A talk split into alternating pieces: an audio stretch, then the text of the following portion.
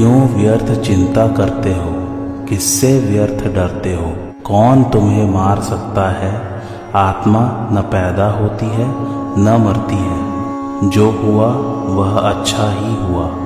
जो हो रहा है, वह अच्छा ही हो रहा है। जो होगा, वह भी अच्छा ही होगा। तुम भूत का पश्चाताप न करो, भविष्य की चिंता न करो। वर्तमान चल रहा है, वर्तमान में रहकर जीवन जीना ही सार्थक है। तुम्हारा क्या गया जो तुम रोते हो? तुम क्या लेकर आए थे जिसके खो जाने का तुम पश्चाताप करते हो? तुमने क्या पैदा किया था जिसका नाश हो गया? तुम कुछ भी लेकर नहीं आए। जो कुछ भी लिया, यहीं से लिया। जो कुछ दिया यहीं पर दिया खाली हाथ आए, खाली हाथ ही चले। जय श्री कृष्ण, मेरे सभी प्यारे कथा श्रोताओं को। मेरा नाम है नमित अग्रवाल और स्वागत है आपका मेरे चैनल कथावाचक में। पिछली कथा में हम लोगों ने आत्मा के बारे में पढ़ा था।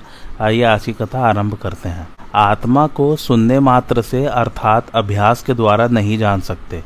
पर जिज्ञासा पूर्वक तत्वज्ञ अनुभवी महापुरुषों से सुनकर जान सकते हैं। कहने का तात्पर्य है कि तत्व का अनुभव करने वालों में भी वर्णन करने वाला कोई एक ही होता है। सब के सब अनुभव करने वाले उसका वर्णन नहीं कर सकते। जैसे संसार में सुनने मात्र से विवाह नहीं होता, प्रत्युत स्त्री और पुरुष एक दूसरे को पति पत्नी रूप से स्वीकार करते हैं तब विवाह होता है। ऐसे ही सुनने मात्र से परमात्म तत्व को कोई भी नहीं जान सकता। प्रत्युत सुनने के बाद जब स्वयं उसको स्वीकार करेगा अथवा उसमें स्थित होगा, तब स्वयं से उसको जानेगा। अतः सुनने मात्र से मनुष्य ज्ञान की बातें सीख सकता है, दूसरों को सुना सकता है, लिख सकता है, व्याख्यान दे सकता है, विवेचन कर सकता है, पर अनुभव नहीं कर सकता। परमात्म तत्व को केवल सुनने मात्र से नहीं जान सकते, प्रत्युत सुनकर उपासना करने से जान सकते हैं।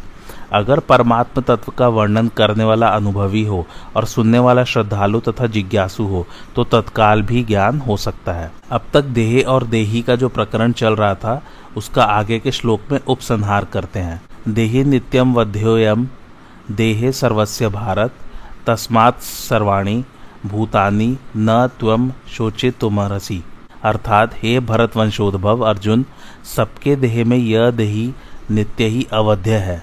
इसलिए संपूर्ण प्राणियों के लिए, अर्थात किसी भी प्राणी के लिए तुम्हें शोक नहीं करना चाहिए।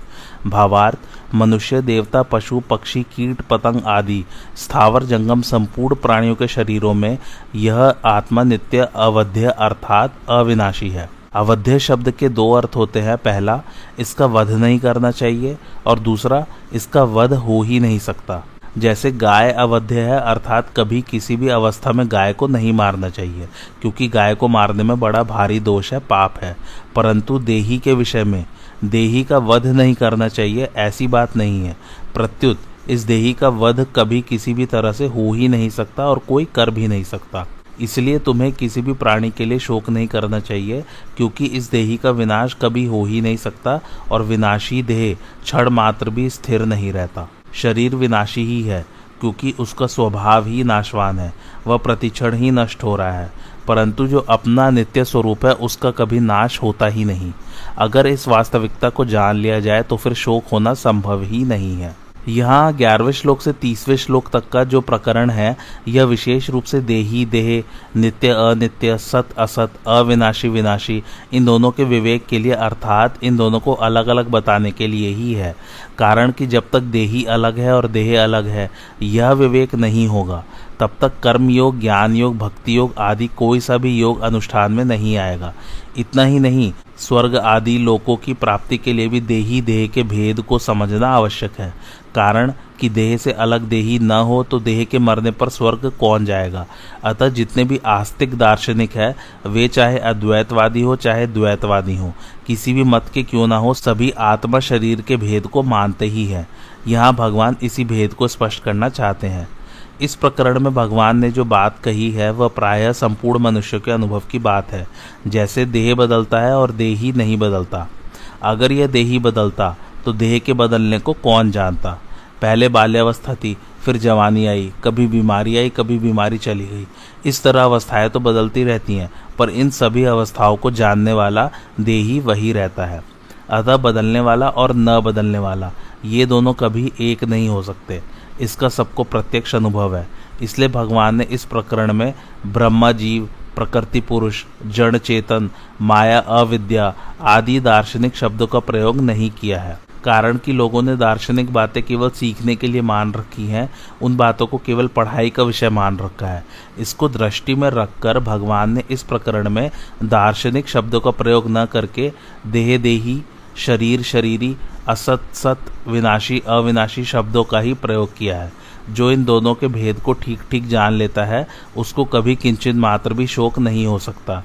जो केवल दार्शनिक बातें सीख लेते हैं, उनका शोक दूर नहीं होता।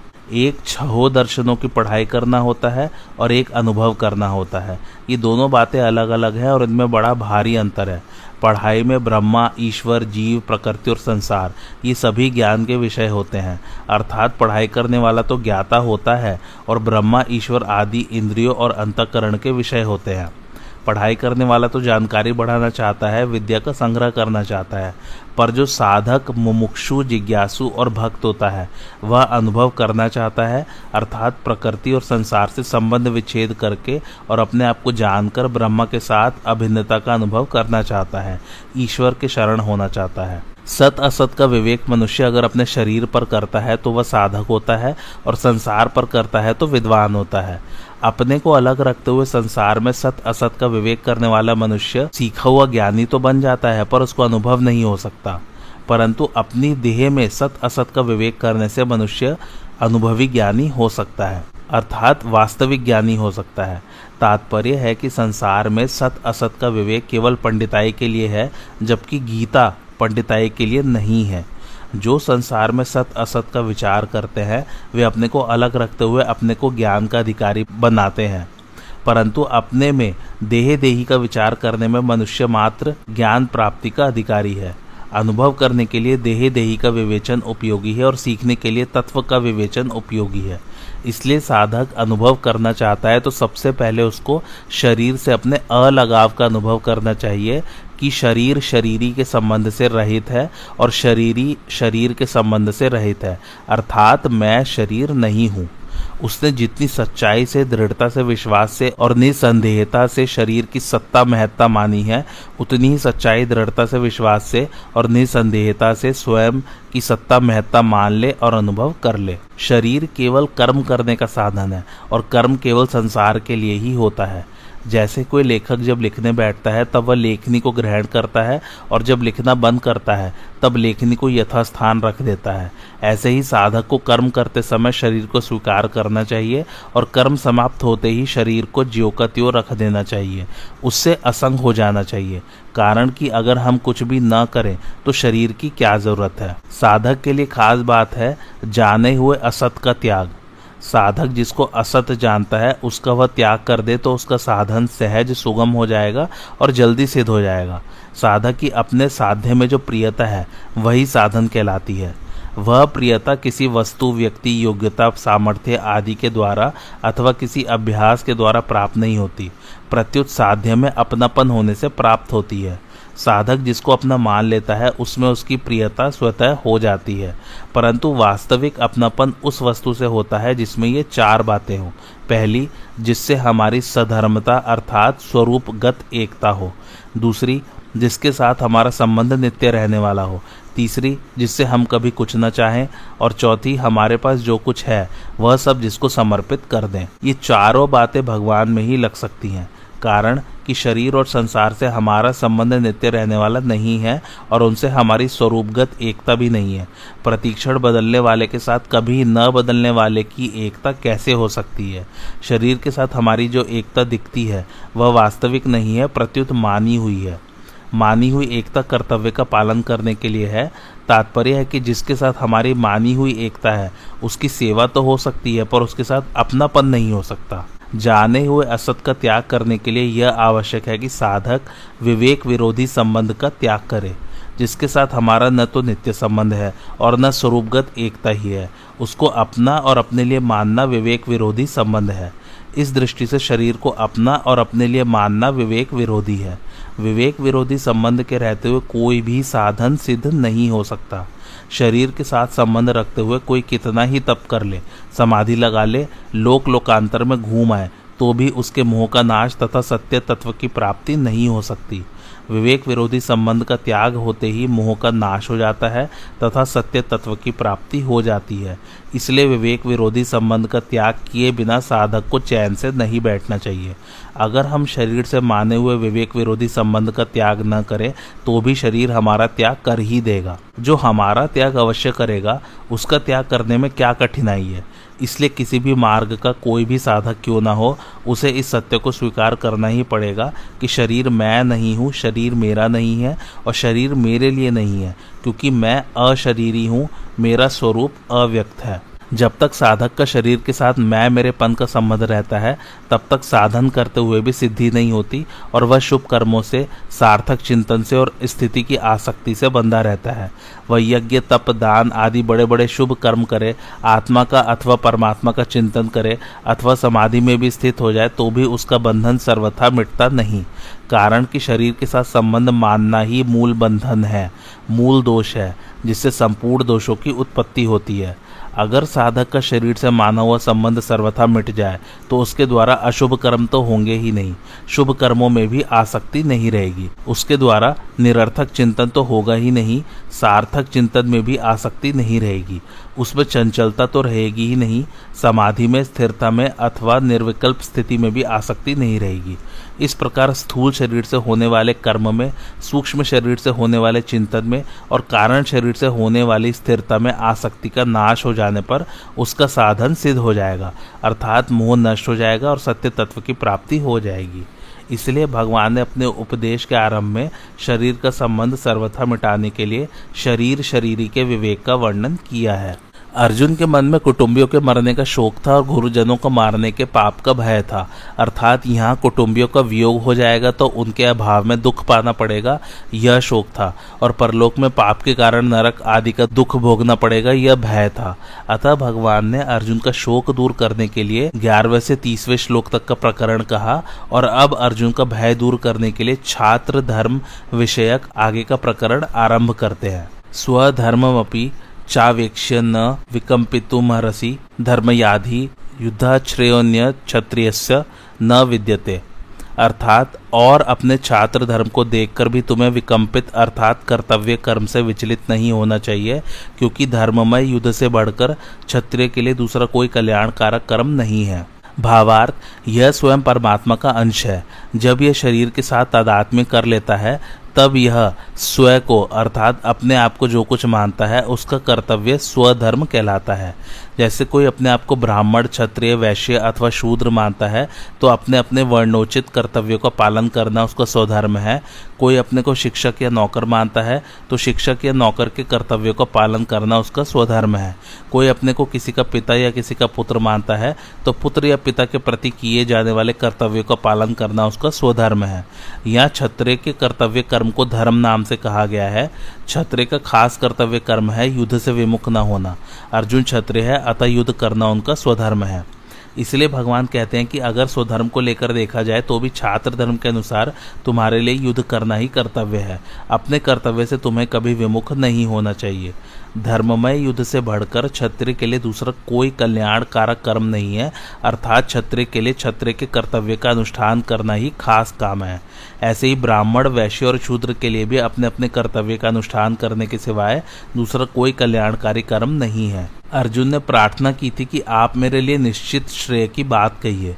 उसके उत्तर में भगवान कहते हैं कि कल्याण तो अपने धर्म का पालन करने से ही होगा, किसी भी दृष्टि से अपने धर्म का त्याग कल्याणकारक नहीं है। अतः तुम्हें अपने युद्ध रूप धर्म से विमुख नहीं होना चाहिए। देहे देही के विवेक का वर्णन करने के बाद अब भगवान देही के स्वधर्म पालन अर्थात कर्तव्य पालन का वर्णन करते हैं। कारण कि देहे देही के विवेक से जो तत्व मिलता है, वही तत्व देह के सदुपयोग से स्वधर्म के पालन से भी मिल सकता है। विवेक में जानना मुख्य है और स्वधर्म पालन में करना मुख्य है। यद्यपि मनुष्य के लिए विवेक मुख्य है, जो व्यवहार और परमार्थ में, लोक और परलोक में सब जगह काम आता है। परंतु जो मनुष्य देही देही के विवेक को न समझ सके, उसके लिए भगवान स्वधर्म पालन की बात कहते हैं, जिससे वह कोरा वाचक ज्ञानी न बनकर वास्तविक तत्व का अनुभव कर सके। तात्पर्य है कि जो मनुष्य परमात्म तत्व को जानना चाहता है, पर तीक्ष्ण बुद्धि और तेज़ी का वैराग्य न होने के कारण ज्ञान योग से नहीं जान सका तो वह कर्म योग से परमात्म तत्व को जान सकता है, क्योंकि ज्ञान योग से जो अनुभव होता है, वही कर्म योग से भी हो सकता है। अर्जुन क्षत्रिय थे, इसलिए भगवान ने इस प्रकरण में छात्र धर्म की बात कही है। वास्तव में यह छात्र धर्म चारों वर्णों का उपलक्षण है, इसलिए ब्राह्मण आदि अन्य वर्णों को भी यहाँ अपना अपना धर्म अर्थात कर्तव्य समझ लेना चाहिए। स्वधर्म को ही स्वभावज, कर्म, सहज कर्म, स्वकर्म आदि नामों से कहा गया है। स्वार्थ, अभिमान और फलेच्छा का त्याग करके दूसरों के हित के लिए कर्म करना स्वधर्म है। स्वधर्म का पालन ही कर्म योग है। चोपन्नम स्वर्ग द्वारम पाव्रतम, सुखिन क्षत्रिया, पार्थ लभंते युद्धमी दृशम अर्थात अपने आप प्राप्त हुआ युद्ध, खुला हुआ स्वर्ग का दरवाज़ा भी है। हे प्रथानंदन, वे क्षत्रिय बड़े सुखी, भाग्यशाली हैं, जिनको ऐसा युद्ध प्राप्त होता है। भावार्थ, पांडवों से जुआ खेलने में दुर्योधन ने यह शर्त रखी थी कि अगर इसमें आप हार जाएँगे तो आपको बारह वर्ष का वनवास और एक वर्ष का अज्ञातवास भोगना होगा। तेरहवें वर्ष के बाद आपको अपना राज्य मिल जाएगा, परंतु अज्ञातवास में अगर हम लोग आप लोगों को खोज लेंगे तो आप लोगों को दोबारा बारह वर्ष का वनवास भोगना पड़ेगा। जुए में हार जाने पर शर्त के अनुसार पांडवों ने बारह वर्ष का वनवास और एक वर्ष का अज्ञातवास भोग लिया। उसके बाद जब उन्होंने अपना राज्य मांगा, तब दुर्योधन ने कहा कि मैं बिना युद्ध किए सुई की तीखी नोक जितनी ज़मीन भी नहीं दूँगा। दुर्योधन के ऐसे कहने पर भी पांडवों की ओर से बार बार संधि का प्रस्ताव रखा गया, पर दुर्योधन ने पांडवों से संधि स्वीकार नहीं की। इसलिए भगवान अर्जुन से कहते हैं कि यह युद्ध तुम लोगों को अपने आप प्राप्त हुआ है। अपने आप प्राप्त हुए धर्ममय युद्ध में जो क्षत्रिय शूरवीरता से लड़ते हुए मरता है, उसके लिए स्वर्ग का दरवाज़ा खुला हुआ रहता है। ऐसा धर्ममय युद्ध जिनको प्राप्त हुआ है, वे क्षत्रिय बड़े सुखी हैं। यहाँ सुखी कहने का तात्पर्य है कि अपने कर्तव्य का पालन करने में जो सुख है, वह सुख सांसारिक भोगों को भोगने में नहीं है। सांसारिक भोगों का सुख तो पशु पक्षियों को भी होता है, अतः जिनको कर्तव्य पालन का अवसर प्राप्त हुआ है, उनको बड़ा भाग्यशाली मानना चाहिए। युद्ध न करने से क्या हानि होती है, इसका आगे के चार श्लोकों में वर्णन करते हैं। अथ चेतव मिमम धर्मियम संग्रामम न करिष्यसि तथा स्वधर्मम कीर्तिम च हित्वा पापम व्याप्स्यसी। अर्थात, अब अगर तू यह धर्ममय युद्ध नहीं करेगा तो अपने धर्म और कीर्ति का त्याग करके पाप को प्राप्त होगा।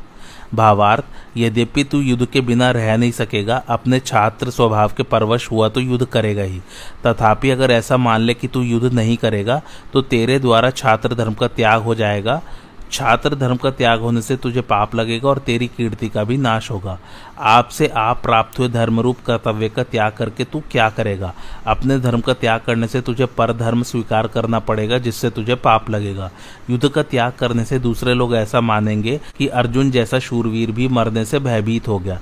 इससे तेरी कीर्ति का नाश होगा। अकीर्तिम चापी भूतानी कथयिष्यंती ते चाकीर्तिर मरणादतिर चाकीर्तिर्मरणादतिरिच्यते। अर्थात, और सब प्राणी भी तेरी सदा रहने वाली अपकीर्ति का कथन अर्थात निंदा करेंगे, वह अपकीर्ति सम्मानित मनुष्य के लिए मृत्यु से भी बढ़कर दुखदायी होती है।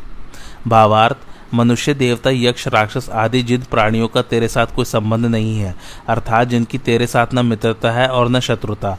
ऐसे साधारण प्राणी भी तेरी अपकीर्ति, अपयश का कथन करेंगे कि देखो, अर्जुन कैसा भीरू था जो कि अपने छात्र धर्म से विमुख हो गया। वह कितना शूरवीर था पर युद्ध के मौके पर उसकी कायरता प्रकट हो गई, जिसका कि दूसरों को पता ही नहीं था। आदि आदि।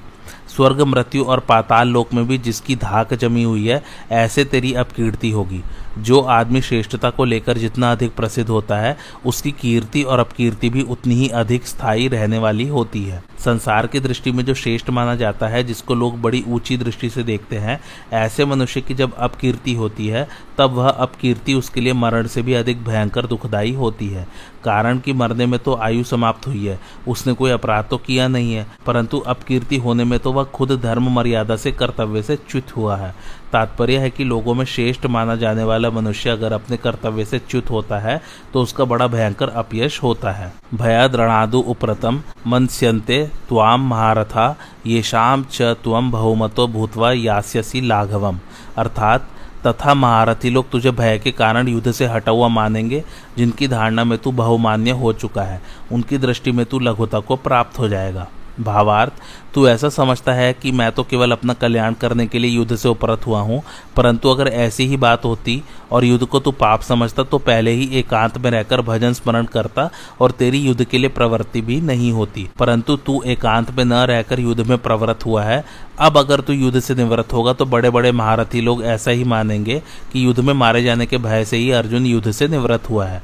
अगर वह धर्म का विचार करता तो युद्ध से निवृत्त नहीं होता, क्योंकि युद्ध करना क्षत्रिय का धर्म है। अतः वह मरने के भय से ही युद्ध से निवृत्त हो रहा है। भीष्म, द्रोणाचार्य, कृपाचार्य, शल्य आदि जो बड़े बड़े महारथी है उनकी दृष्टि में तू बहुमान्य हो चुका है। अर्थात उनके मन में यह एक विश्वास है कि युद्ध करने में नामी शूरवीर तो अर्जुन ही है। वह युद्ध में अनेक दैत्यों, देवताओं, गंधर्वों आदि को हरा चुका है। अगर अब तू युद्ध से निवृत्त हो जाएगा तो उन महारथियों के सामने तू लघुता अर्थात तुच्छता को प्राप्त हो जाएगा। अर्थात उनकी दृष्टि में तू गिर जाएगा। अवाच्यवादांश बहुन वदिष्यंती तवा हिता निंदंत स्तव सामर्थ्यम ततो दुखतरम नु किम? अर्थात तेरे शत्रु लोग तेरी सामर्थ्य की निंदा करते हुए बहुत से न कहने योग्य वचन भी कहेंगे, उससे बढ़कर और दुख की बात क्या होगी?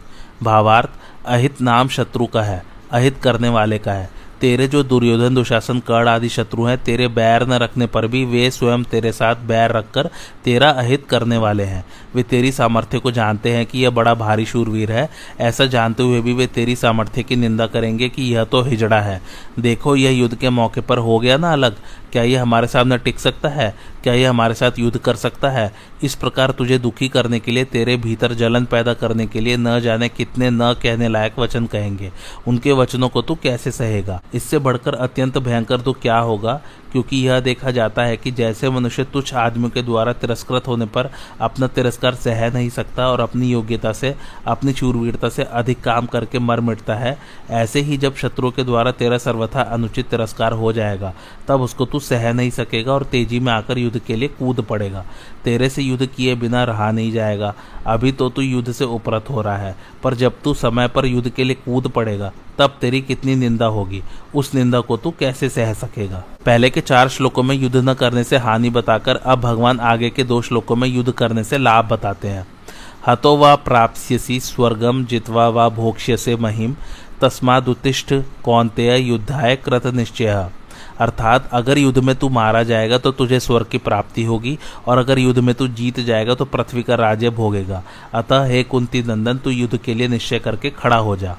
भावार्थ, अर्जुन ने कहा था कि हम लोगों को इसका भी पता नहीं है कि युद्ध में हम उनको जीतेंगे या वे हमको जीतेंगे।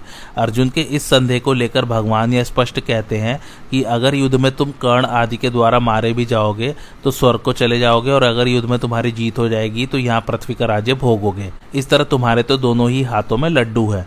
तात्पर्य है कि युद्ध करने से तो तुम्हारा दोनों तरफ़ से लाभ ही लाभ है और युद्ध न करने से दोनों तरफ़ से हानि ही हानि है। अतः तुम्हें युद्ध में प्रवृत्त हो जाना चाहिए। यहाँ भगवान का तात्पर्य ऐसा मालूम देता है कि मनुष्य को किसी भी हालत में प्राप्त कर्तव्य का त्याग नहीं करना चाहिए। प्रत्युत उत्साह और तत्परता पूर्वक अपने कर्तव्य का पालन करना चाहिए।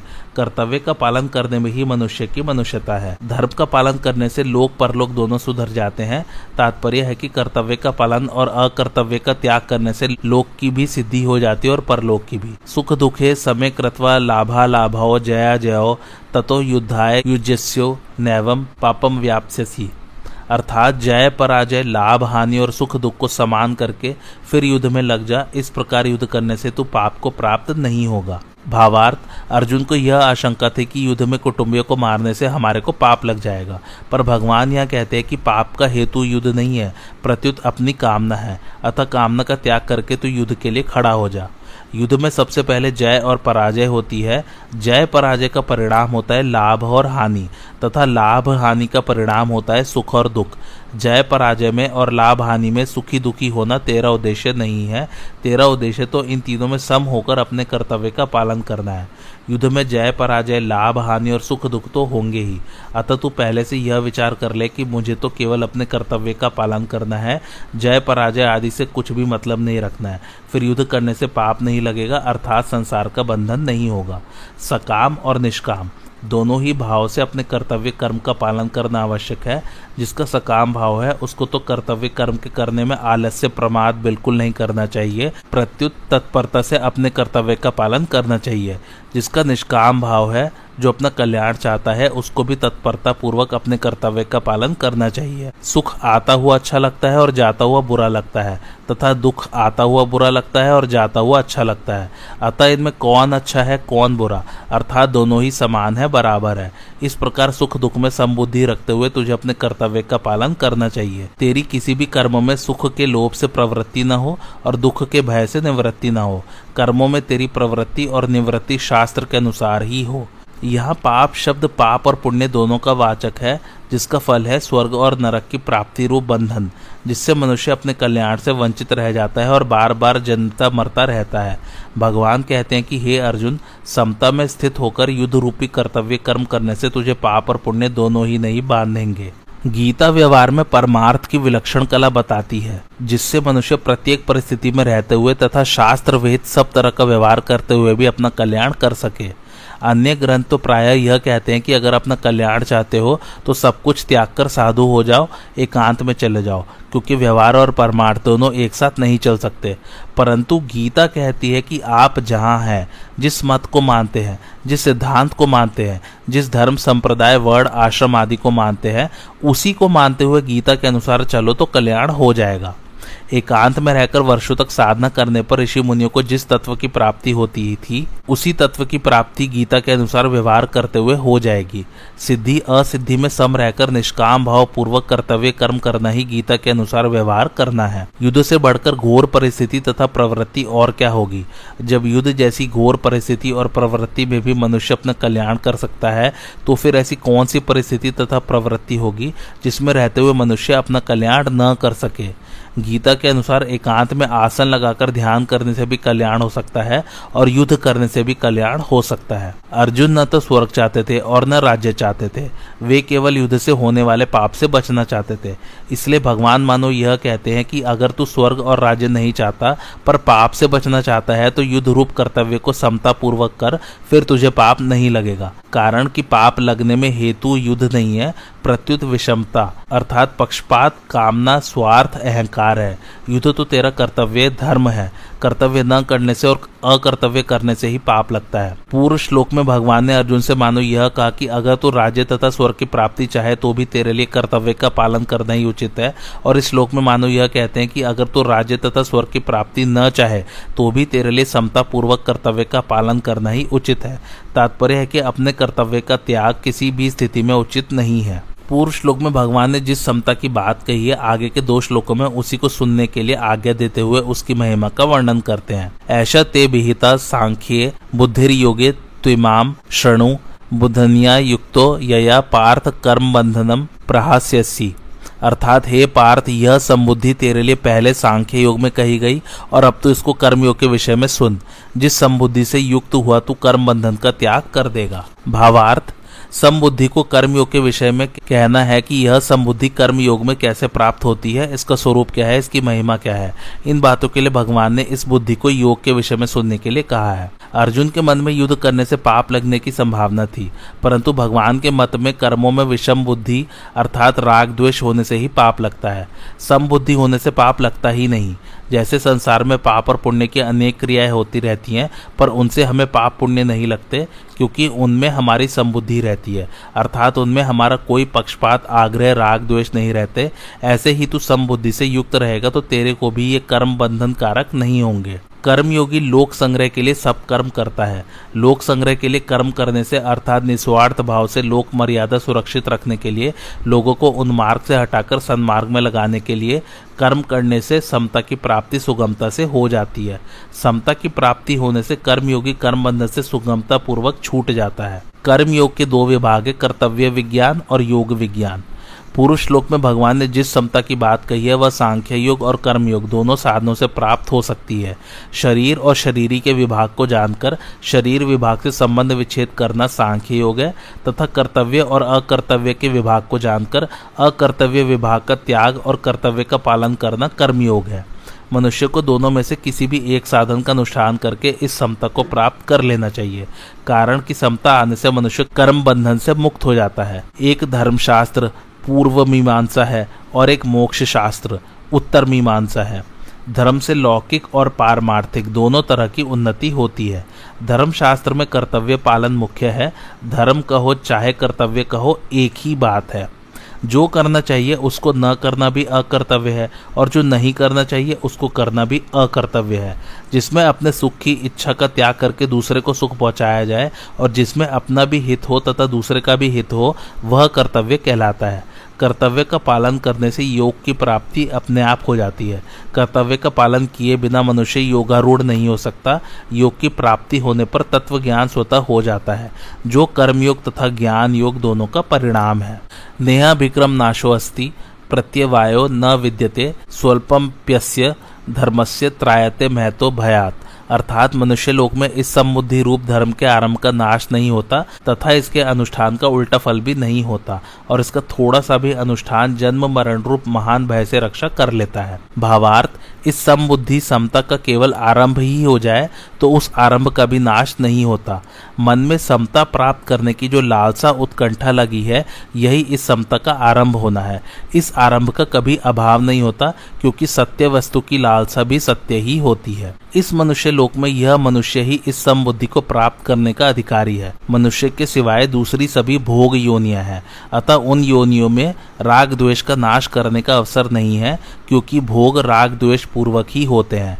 यदि राग द्वेष न हो तो भोग होगा ही नहीं, प्रत्युत साधन ही होगा। सकाम भाव पूर्वक किए गए कर्मों में अगर मंत्र उच्चारण, यज्ञ विधि आदि में कोई कमी रह जाए तो उसका उल्टा फल हो जाता है। जैसे कोई पुत्र प्राप्ति के लिए पुत्रेष्टि यज्ञ करता है तो उसमें विधि की त्रुटि हो जाने से पुत्र का होना तो दूर रहा, घर में किसी की मृत्यु हो जाती है, अथवा विधि की कमी रहने से इतना उल्टा फल न भी हो तो भी पुत्र पूर्ण अंगों के साथ नहीं जन्मता। परंतु जो मनुष्य इस समबुद्धि को अपने अनुष्ठान में लाने का प्रयत्न करता है, उसके प्रयत्न का अनुष्ठान का कभी भी उल्टा फल नहीं होता, कारण कि उसके अनुष्ठान में फल की इच्छा नहीं होती।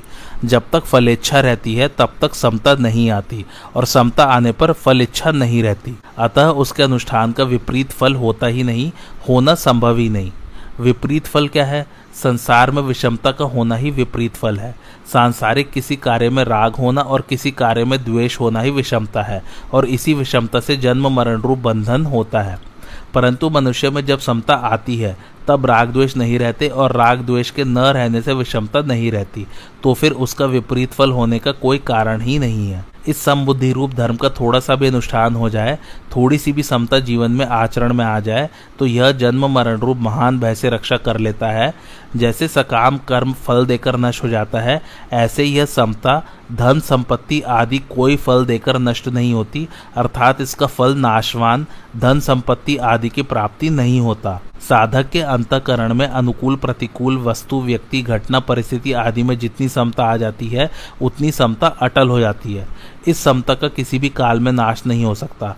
जैसे योग भ्रष्ट की साधन अवस्था में जितनी समता आ जाती है, जितनी साधन सामग्री हो जाती है, उसका स्वर्ग आदि ऊँचे लोकों में बहुत वर्षों तक सुख भोगने पर और मृत्यु लोक में श्रीमानों के घर में भोग भोगने पर भी नाश नहीं होता। यह समता साधन सामग्री कभी किंचित मात्र भी खर्च नहीं होती, प्रत्युत सदा ज्यो की त्यो सुरक्षित रहती है, क्योंकि यह सत है, सदा रहने वाली है। धर्म नाम दो बातों का है। पहला, दान करना, प्याऊ लगाना, अन्न क्षेत्र खोलना आदि परोपकार के लिए कार्य करना। और दूसरा, वर्ण आश्रम के अनुसार शास्त्र वेद अपने कर्तव्य कर्म का तत्परता से पालन करना। इन धर्मों का निष्काम भाव पूर्वक पालन करने से समता रूप धर्म स्वतः आ जाता है, क्योंकि यह समता रूप धर्म स्वयं का धर्म अर्थात स्वरूप है। इसी बात को लेकर यहाँ संबुद्धि को धर्म कहा गया है। आज की कथा ये समाप्त होती। कैसी लगे आप लोग को मेरी कथा, मुझे कमेंट करके ज़रूर बताइए। और मेरे चैनल कथावाचक को लाइक, शेयर और सब्सक्राइब ज़रूर कीजिए। थैंक्स फॉर वॉचिंग धन्यवाद।